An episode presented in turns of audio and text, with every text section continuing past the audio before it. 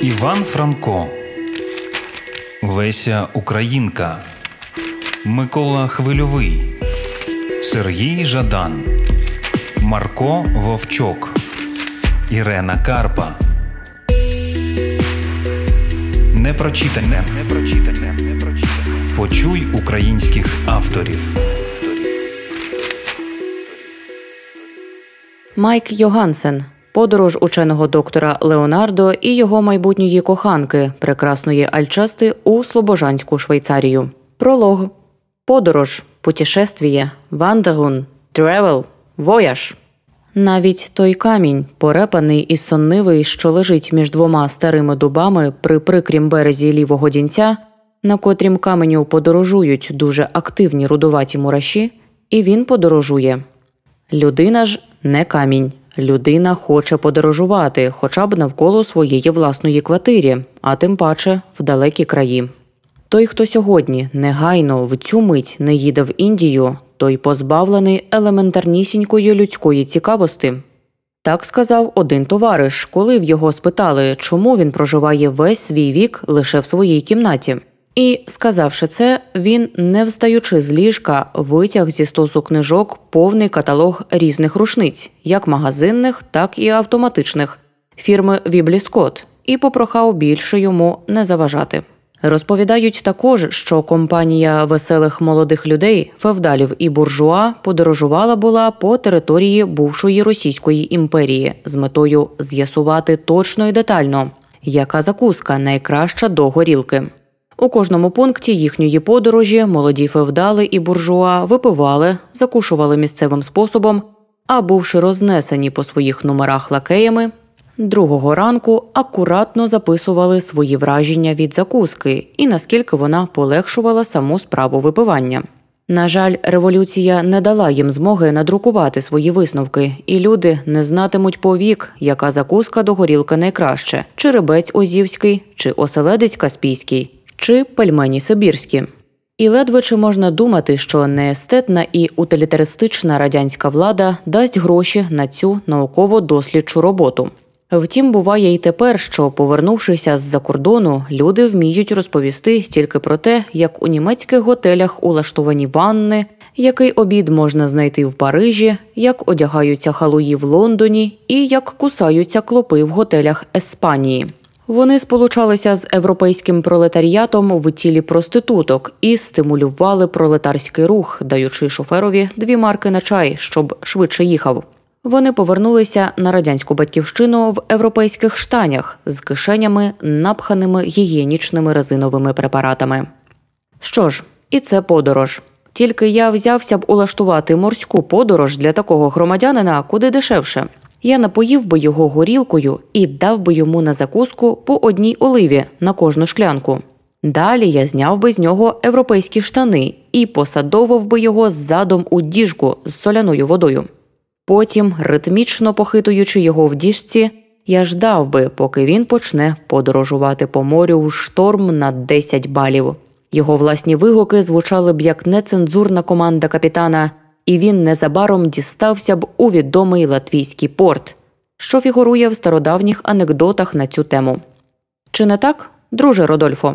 Так казав подорожній Дон Хозе Перейра до свого друга ірлянського сетера Родольфо, ідучи з ним удвох у степах. Родольфо, що досі трохи неуважно слухав довгеньку промову свого старшого приятеля, бо степом маяли запахові портрети багатьох зайців, Серед них раптом випливав образ дрохви, яскраво намальований у три запахи, конкретний і рельєфний, як мецотинто, і не було квадрату, де не були б умотовані ніжні мініатюри незчисленних перепелів.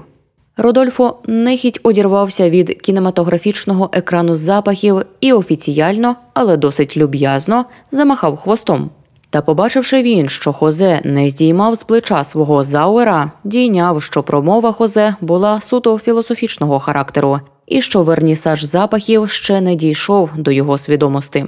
Це не здивувало Родольфо. Він бо давно знав, що Дон Хозе Перейра його старший приятель, був сліпий на запахи до такої міри, що жахливий, гнітючий, отруйний хімічний сморід, яким тхнули його дами, не заваджав Дону Хозе сидіти з ними в одній кімнаті, цілувати їм руки. Його не боліла від тих пахощів голова. А подекуди, пізно вночі, випроводивши таку даму, він довго ще шмигав носом, і на лиці його застигав блажений вираз насолоди. Так приблизно думав Родольфо, знов поринаючи в райдужні фарби запахів. А Дон Хозе Перейра, задоволений з того, що Родольфо його вислухав і з ним погодився, казав далі: Ми з тобою, рудий друже Родольфо, відбуваємо тепер подорож повільну, але повінця повну запахів, образів і вражень. Для кого повну, а для кого і ні, скептично подумав Родольфо, почувши останні слова. Ти мусиш погодитися з тим, що чим повільніша подорож, тим більше в ній деталів, а чим вона швидша, тим менше деталів і навпаки. Виростають узагальнення, пляни, абстракції, філософеми. Найшвидшу подорож по найпростішій лінії робить той імшавий камінь, що лежить при прикрім березі дінця попід двома віковічними дубами. Земля везе його навколо сонця між планети, і вкупі з сонцем і планетами він суне чорт зна куди, але дуже далеко і швидко. Улоговина, в якій він лежить, це його м'яка кабіна, і його камінна душа мислить гігантськими абстрактними астрономічними філософемами. Тепер згадай, як ми з тобою летіли аеропляном з Берліну в Москву, скеровуючи путь свою на оці степи. Планет не було видко, а сонце стояло, як міліціонер серед голубого плеса на провесні. Щоб дядьки не ловили коропів під час нересту. Сонце стояло посеред голубого плеса, і ми бачили землю. Земля була, немов рельєфна географічна мапа. Це була не тепла родюча земля, а якийсь адміністративний погляд на район з геологічної, топографічної, економічної та агрикультурної точки зору. Річки акуратно впливали в ріки, поля ділилися за шестипільним принципом. Лісові масиви розіклалися, як їм належалось у відповідних місцях, і люди неухильно населяли землю в таким то числі на квадратовий кілометр. Коли ж ми сіли в потяг, що мав уже куди повільніше тягти нас з Москви до Херсону, земля встала руба, обіручна з двома натуралістичними лаштунками. З горизонтальної вона зробилася сторчова, з географічної мапи вона стала театральною декорацією. Вона дурила нас блискучою рінню, камінцями удовж рейок. Вона отсувала завісу сосон з перед маленького затишного озірця. Вона виводила на кін коня, і кінь іржав у луках. А вона влаштовувала масові сцени перекупок і молочниць на станціях. Гомоніли голоси і дзвеніли динарії, падаючи за молоко на платформу. Але потяг рушав, і знову тяглись непорушні декорації краєвидів, вертикальні пляни землі. Ще повільніша і ще барвистіша стала наша подорож, коли я сів на велосипеда з клунком за спиною, а ти, рудий друже Родольфо, волів бігти за мною. З простої путь наша зробилась крива і примхлива, ніякі рейки не стримували легких коліс, і земля лягла в двох площинах у сторчовій і поземній. Ховрашки танцювали край дороги, ринаючи в нори. Пахнув чебрець, скарабей поважно переповзав колію, і я, скерувавши на нього колесо, смачно роздушив його жуківське життя.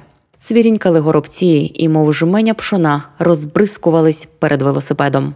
І здіймався кур, шина шляхом сичала, ключі, немов металеве джерело, дзюркотіли в сакві, полонина вплутувалася в межі шпиці і деренчала, регіструючи обернення колеса.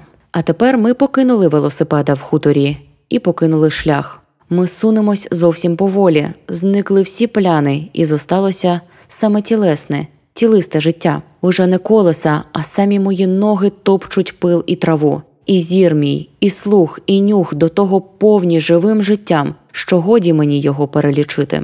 Ми поледве-ледве сунемо степами. Переваги ваги ми втрачаємо власну вагу у степах. Поволі волі ми увіходимо в велику волю степів. По твоїй напруженій спині, по твоїх палючих очах, по твоєму хисткому хвостові я бачу, роди, друже Родольфо, що ти вступив достеменно в степ. Твоє дитинство, роки суворого навчання, файне й високе виховання зникли як сон перед осонням степу. Ти тонкий і іронічний ірландець, ти вже зробився дикуном і заполював у полях. Той факт, що еспанець Дон Хозе Перейра з фаху свого тираноборець і його молодший приятель і друг рудий сетер Родольфо потрапили до таврійських степів, має, як і повелося для всіх фактів на цім і на тім світі свою причину. Нічого не буває без причини. Це зветься закон причиновости. Правда, є люди, що цього закону не визнають, а то й просто не знають. Один відомий критик, приміром, запевняв мене, що добрий стиль, блискуча фабульна конструкція, драматичне напруження твору, що давалися буржуазії довгою роботою, самі зваляться під перо пролетаріатові. Як тільки пролетаріат, ознайомившись із політграмотою Коваленка, візьметься писати оповідання. Правда, цей критик мізерний, напівбожевільний істерик, але йому пощастило надрукувати вже багато знаків, і за нього взялися добре лише останніми часами. Проте більшість людей знають і шанують закон причиновости. Так мисливці, хоча б мисливець поспіль 30 разів не влучив у качку, але ж розповідаючи про це, він завжди точно і досконально установляє 30 розмаїтих причин чому саме в кожному окремому разі він не влучив у качку. І така непохитна сумлінність і акуратність мисливського мислення, що ні один з них не погодився б для економії розповідальної енергії установляти причину лише в тих рідких випадках, коли він саме влучив у качку. Цей факт про нього пояснень не вимагає, і причини його він шукати не хоче.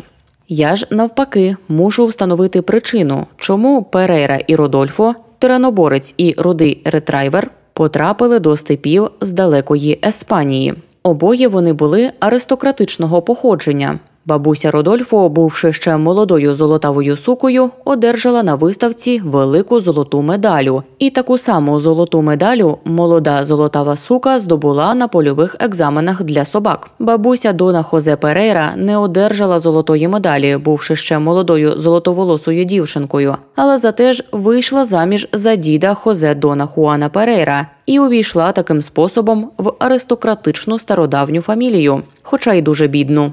Єдиний спомин колишніх розкошів золотий фамільний медальйон Дон Хуан Перейра, шкільний учитель, своїми руками повісив на шийку своїй нареченій. У цім медальйоні століттями зберігалася крапля крові, витончена Філіпом V з тіла прапрадіда Дона Хуана Перейра. Медальйон був згодом проданий, але крапля дісталася в спадщину нашому героєві і підтримувала його на святім шляху тираноборства.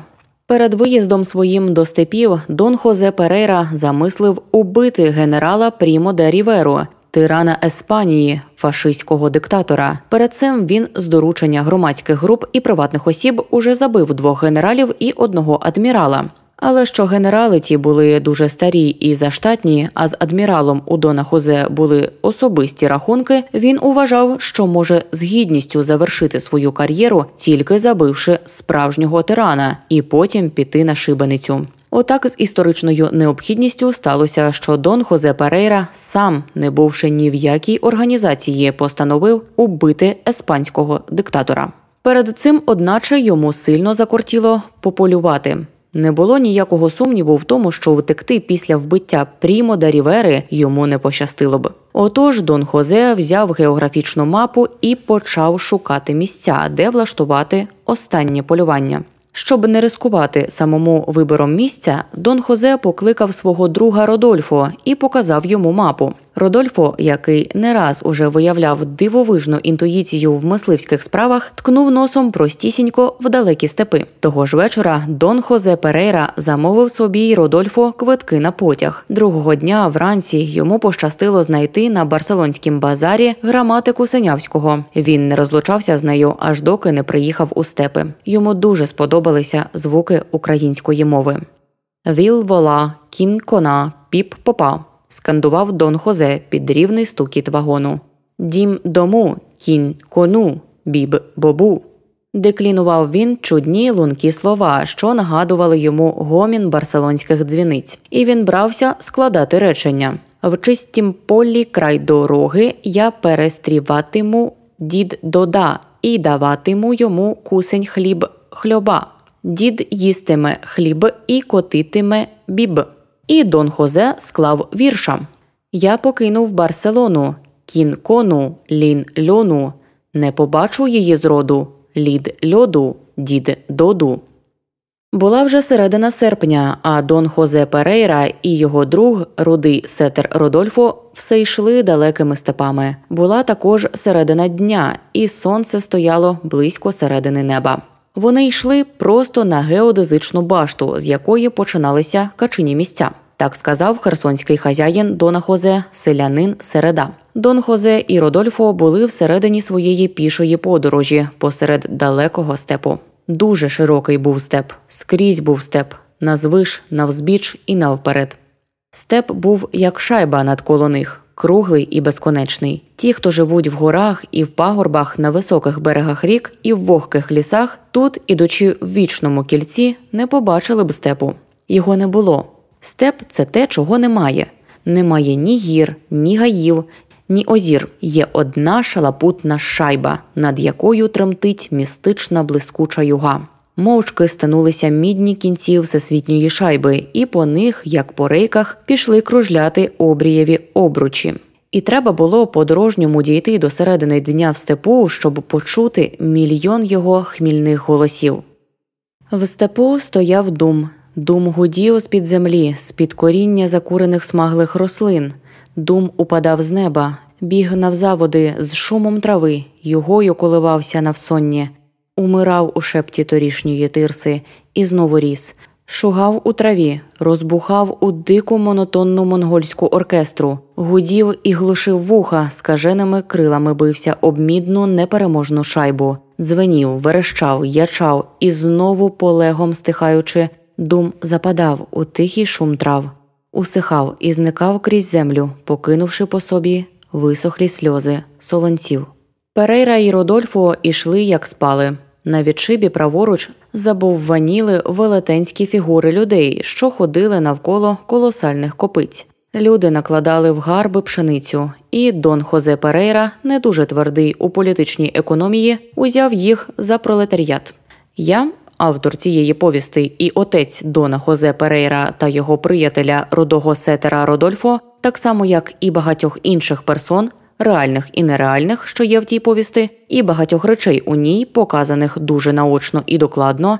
Я так само, як Дон Хозе, дуже люблю і поважаю пролетаріат, тільки ще куди глибше і повніше. Я люблю і поважаю пролетаріат, по-перше, за те, що він був моїм першим товаришем у дитинстві і був єдиним товаришем, що мене не зрадив і не покинув тепер, коли я виріс, коли інші товариші дитячих літ моїх поробилися або бурбонами, або професорами, або бухгалтерами, або істориками літератури. Я люблю пролетаріат за те, що він не силує мене продавати своє перо, і мене небагатого і не фешенебельного, не у вечірній чорний сют і не навченого манір, не покидає і не перестає мати за свого товариша. Я люблю пролетаріат за те, що він узяв мене за руку і веде з собою на верховиння історії. Я поважаю пролетаріат за те, що він мій вождь і мій учитель, і я ніколи не брався його нахабно вчити і безсоромно претендувати на роль його вождя мені, слабому і капризному інтелігентові. Я поважаю пролетаріат за те, що в своїх книгах він навчив мене політичної економії і філософії, і з вуст робочої молоді своєї навчив мене про роль віршів у буднічнім процесі. Як мій товариш пролетаріат, я люблю футбол, американський фільм, авантурний роман, риболовлю, полювання і природу. Але найбільше я люблю пролетаріат за те, що він майстер, за те, що це він робить річ, і через те тільки він може зробити світ. Я признаюся, що я давно і безнадійно закоханий у речах, що я навіть купував інструменти, якими не міг або не вмів користуватись, тільки для того, щоб день у день виймати їх зі столу і розглядати протягом довгих годин. Я давно знаю на пам'ять десятки каталогів фотографічних камер, рушниць, велосипедів, біноклів, об'єктивів. І коли мені трапиться каталог секстантів або мікроскопів, що з ними я не вмію обійтися, я так само вивчив би цей каталог на пам'ять. І коли я пишу, я пам'ятаю, що мій майстер, мій товариш хоче, щоб я робив добрі речі у своїм реместві. Я сподіваюсь, що в своїм невеликім реместві я зроблюся таким ж майстром, як мій товариш пролетаріат. Отож, Дон Хозе, що й сам був прекрасна річ, бо він був високий, веселий, сильний і ледачий тираноборець, але сам не вмів робити речей, теж дуже поважав пролетаріат. Побачивши людей, що накладали снопи на гарби, і вирішивши, що то є пролетаріат, він полюбив цих людей і став наближатись до них. Любий і родий друже Родольфо, сказав Дон Хозе. Пам'ятаєш, як я теж був пролетарем, коли возив вугілля на кораблі у Барселоні. На вокзалі я грозив чорні брили на підводу і віз вугілля через Барселонетту на Муеля Нуєва аж до Муеля Ді Леванте, де стояли крейсери. Там я спиняв коней і ніс вугілля на крейсер. Я теж був пролетар, мій любий друже, і родий Родольфо. Родольфо спинився і оглянувся на Дона Хозе. Така примітивізація поняття пролетаріат йому не сподобалася, але, звикши до дитячих сентенцій свого приятеля, він не висловився, а тільки злегка неохоче замахав хвостом. Пам'ятаєш, рудий друже Родольфо, сказав Дон Хозе, як за багато-багато років у Барселоні пав сніг. Я цілий день возив вугілля на Моеля Нуєва і вертався додому натомлений і виснажений украй. Сніг лежав на вулицях, і вони самі пливли повз мене, коли я йшов по Гран Віа дель Маркес дель Дуеро. Таке було моє почуття, роди, друже Родольфо. Коли б його укласти в рядки українського віршу і оздобити в кінці кожного рядка, почасти оригінальними, почасти стародавніми римами та асонансами, слухай.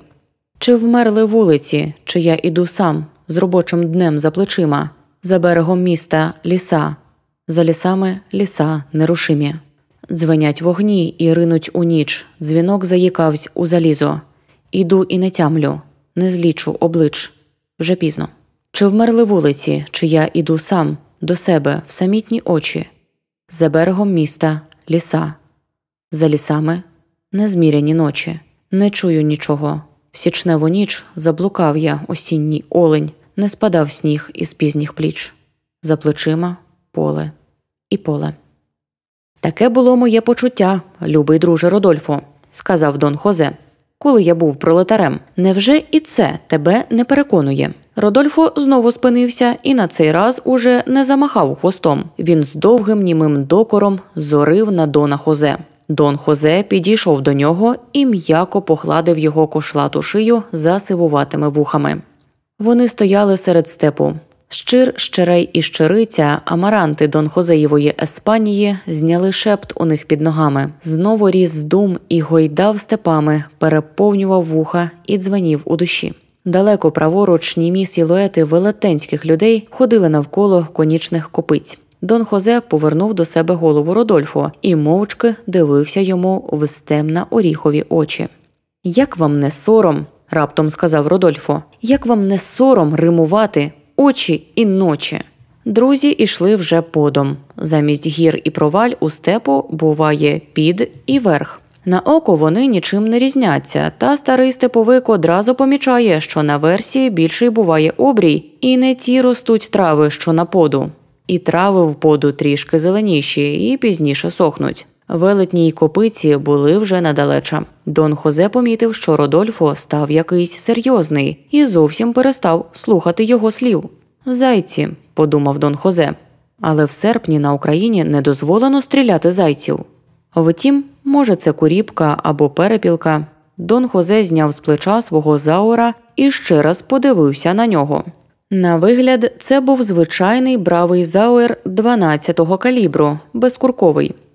Артист-збройовник знайшов би на ньому силу дрібних хиб. Він зауважив би довгасту форму другого гака і висловив би думку, що для такої важкої рушниці конструктивніше був би гак майже квадратовий, куди коротший і ширший. Роздивляючись накладки на замках, артист довго і нудно хитав би головою і не міг би утриматись від сентенції з приводу ручного гравірування. Він рішуче заявив би, що грубуваті лінії літер і візерунків ясно доводять, що їх просто труїли кислотою на восковому шарі, а не карбували різцем від руки. Далі артист, узявши зауера на середній палець правої руки, знайшов би, що він збалансований там, де кінчається колодка, а значить, у семи сантиметрах від подушок. Трудно було б чекати, щоб він не згадав при цьому за рушниці з балянсом у 4,5 см від подушок. Ймовірно, що після цього артист-збройовник витяг би з кишені коробок з цигарками, добув би цигарку, постукав би нею об вічку коробка, швидким рухом засадив би її межі губи, запалив би сірником і звернув би увагу на приклад Зауера. Сорт волоського горіху, з якого зроблений був приклад, уже сам по собі викликав би дещо непевний вираз на його суворім лиці. Але той факт, що приклад був не полірований, лише навощений, довершив би непевне від нього враження. Артист-збройовник перегнав би цигарку з правого кутка роту в лівий, і на вустах його з'явився б гіркий іронічний осміх. Але Дон Хозе Перейра не був артист-збройовник. Дон Хозе Перейра знав тільки, що він цілий рік надурочно пиляв дрова, щоб купити саме цього зауера, що вже цілий рік стояв на комісії у барселонській магазині, куди його прислав доктор Леонардо Патці. Очевидно, якийсь італієць, потребуючи грошей на подорож у Слобожанську Швейцарію. Тож Дон Хозе бачив у своїх руках тільки могутні дула трикільцевої сталі, тільки потужні патронники у 8 мм завгрубшки, тільки неймовірні чоки по 1,2 мм кожний, тільки на гринері голуба, що гарантував йому далекий густий і сильний бій. Сонце жахтіло над степиною, блискучими краплями злітало на довгі дула зауера, переймало подих, заходило в душу і знов вогненними краплями виступало на темній шкірі Дона Хозе. Він весь горів і перегорав під сонцем. Йому здавалося, що помалу згорало в ньому все, чим він раніше жив, палали і падали, одгорівши його думки. Звичний стрій світогляду і навичок. Він забув усе, що знав. Сонце випалило в ньому пам'ять. Він забув, хто він такий, і звідки взявся, і для чого приїхав. Він давно увійшов у степ, а тепер степ увійшов у нього. Йому здавалося, що те, чим він був раніше, тікало від нього за обрій з блискавичною швидкістю між блискучими рейками дул. Його я маячило уже на одній лінії з крайнебом. Воно було мушка десь за тисячі верст від нього на самім краї безмежного шляху двох дзеркальних дул. Він опустив рушницю, і я потопло за обрієм. Якась нова кров, п'яна й гіркіша за полин, попливла по жилах і ударила йому в голову. Він ясно відчув, що згорів на попіл і народився знов. Він був уже не Дон Хозе Перейра, інтелігент і тираноборець, а Данько Харитонович Перерва, степовик і член степового райвиконкому.